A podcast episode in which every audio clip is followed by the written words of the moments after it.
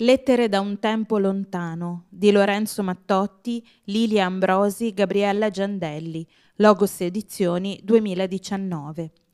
Sei brevi storie accomunate da alcuni temi ricorrenti nella produzione di Lorenzo Mattotti, come il ricordo, il sogno, l'esplorazione dei rapporti umani. Sei lettere spedite rispettivamente da una donna al suo compagno lontano, da una ragazza al bisnonno fumettista e, rivolgendosi idealmente a noi che leggiamo, da un pittore che non riesce più a ritrarre l'amata, da un personaggio indefinito che segue lo strano viaggio di una statuetta, da una donna che torna alla propria terra di origine, da due persone che si incontrano fugacemente separate da un vetro.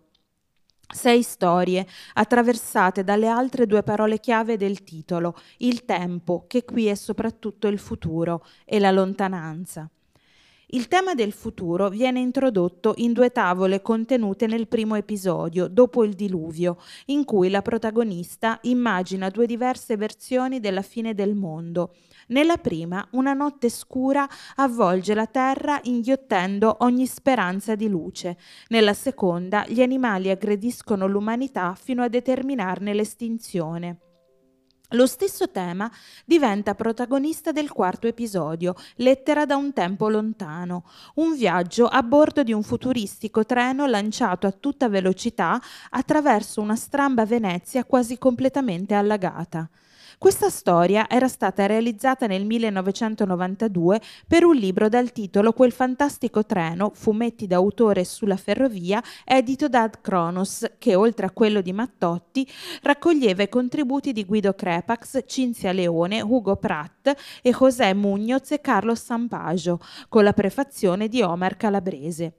Si trattava di un volume celebrativo delle ferrovie dello Stato, con il tema del tempo come filo conduttore. A Mattotti era stata chiesta una storia originale sul treno del futuro e a tal fine aveva attinto alle proprie letture e inserito alcuni elementi di invenzione. In una società in cui i rapporti umani sono per lo più filtrati da dispositivi artificiali, le persone hanno la possibilità di isolarsi completamente dall'ambiente circostante, applicando alle cuffie acustiche particolari meccanismi sonori e possono vedere ingranditi i particolari del paesaggio attraversato dal treno. Trattandosi di un lavoro su commissione, la visione del futuro, si tratta degli anni intorno al 2050, è sostanzialmente positiva, all'insegna della velocità e dell'innovazione tecnologica. Grazie ad alcune importanti scoperte si può sperare di risolvere i principali problemi legati alla tutela dell'ambiente. L'inquinamento in particolare si è notevolmente ridotto per effetto di minuscole alghe che purificano l'aria. La protagonista del racconto indossa un dispositivo porta odori applicato al naso e la fruizione dell'arte è ormai diventata un'esperienza multisensoriale, il che porta la ragazza a chiedersi come facesse l'umanità ai tempi del bisnonno a divertirsi davanti a immagini senza odori, immobili, senza suono.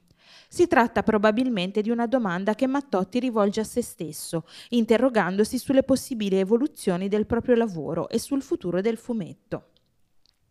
Anche il tempo passato è chiamato in causa, soprattutto nella storia in bianco e nero Il richiamo, apparsa per la prima volta in volume per questa edizione.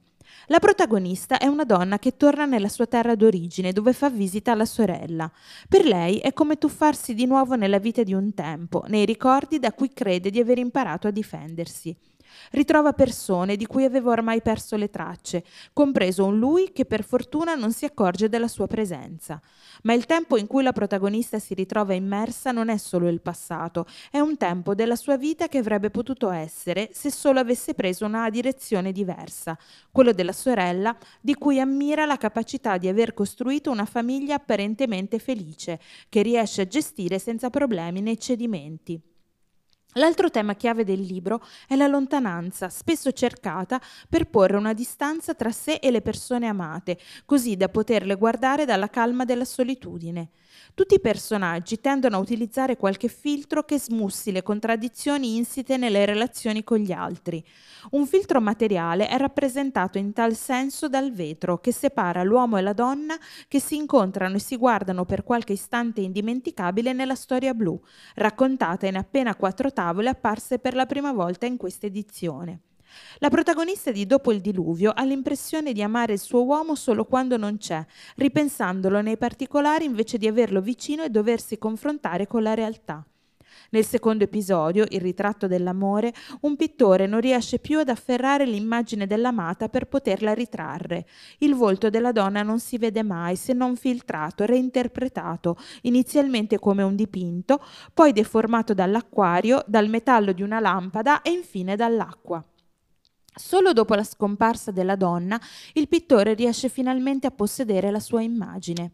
In queste storie, come già nell'uomo alla finestra, si assiste al tentativo di prendere in qualche modo le misure dei rapporti umani, di interrogarsi su di essi senza pretendere di fornire interpretazioni univoche o risposte definitive. Come è nello stile dell'autore, questa interrogazione si avvale spesso di elementi simbolici. È il caso della statuetta che, lontano, molto lontano, passa di mano in mano rappresentando la libertà, i sogni, le speranze, le passioni che ciascuno di noi si sforza a fatica di conservare e declinando le varie accezioni dell'espressione che dà il titolo alla storia un luogo dove ricominciare una nuova vita o nascondersi, ma anche quello dove spariscono la persona amata o la mente di chi ha perso tutto nella vita. Questo breve racconto, realizzato negli anni Ottanta per un portfolio olandese, è stato concepito come una piccola ballata con il testo, originariamente in inglese, strutturato in quattro strofe composte a partire dal refrain Away, Far Away.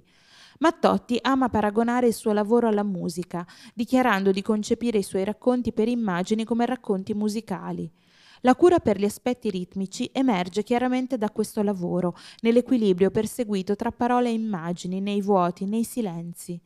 Rispondendo all'esigenza di mantenersi in armonia con la parte visiva, i testi di Lilia Ambrosi e Gabriella Giandelli risultano essenziali, evocativi, hanno il ritmo della poesia sono il frutto di un intenso lavoro di confronto tra il disegnatore e le sceneggiatrici, di una sintonia artistica e umana che Gabriella Giandelli ben racconta nel suo testo introduttivo.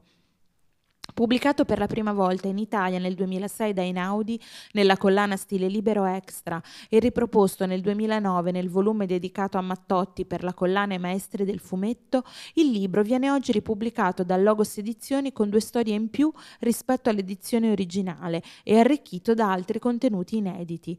Oltre a schizzi originali e a tavole legati ai sei racconti da affinità tematica o stilistica, il volume comprende due testi realizzati appositamente da Lorenzo Mattotti e Gabriella Giandelli per questa edizione.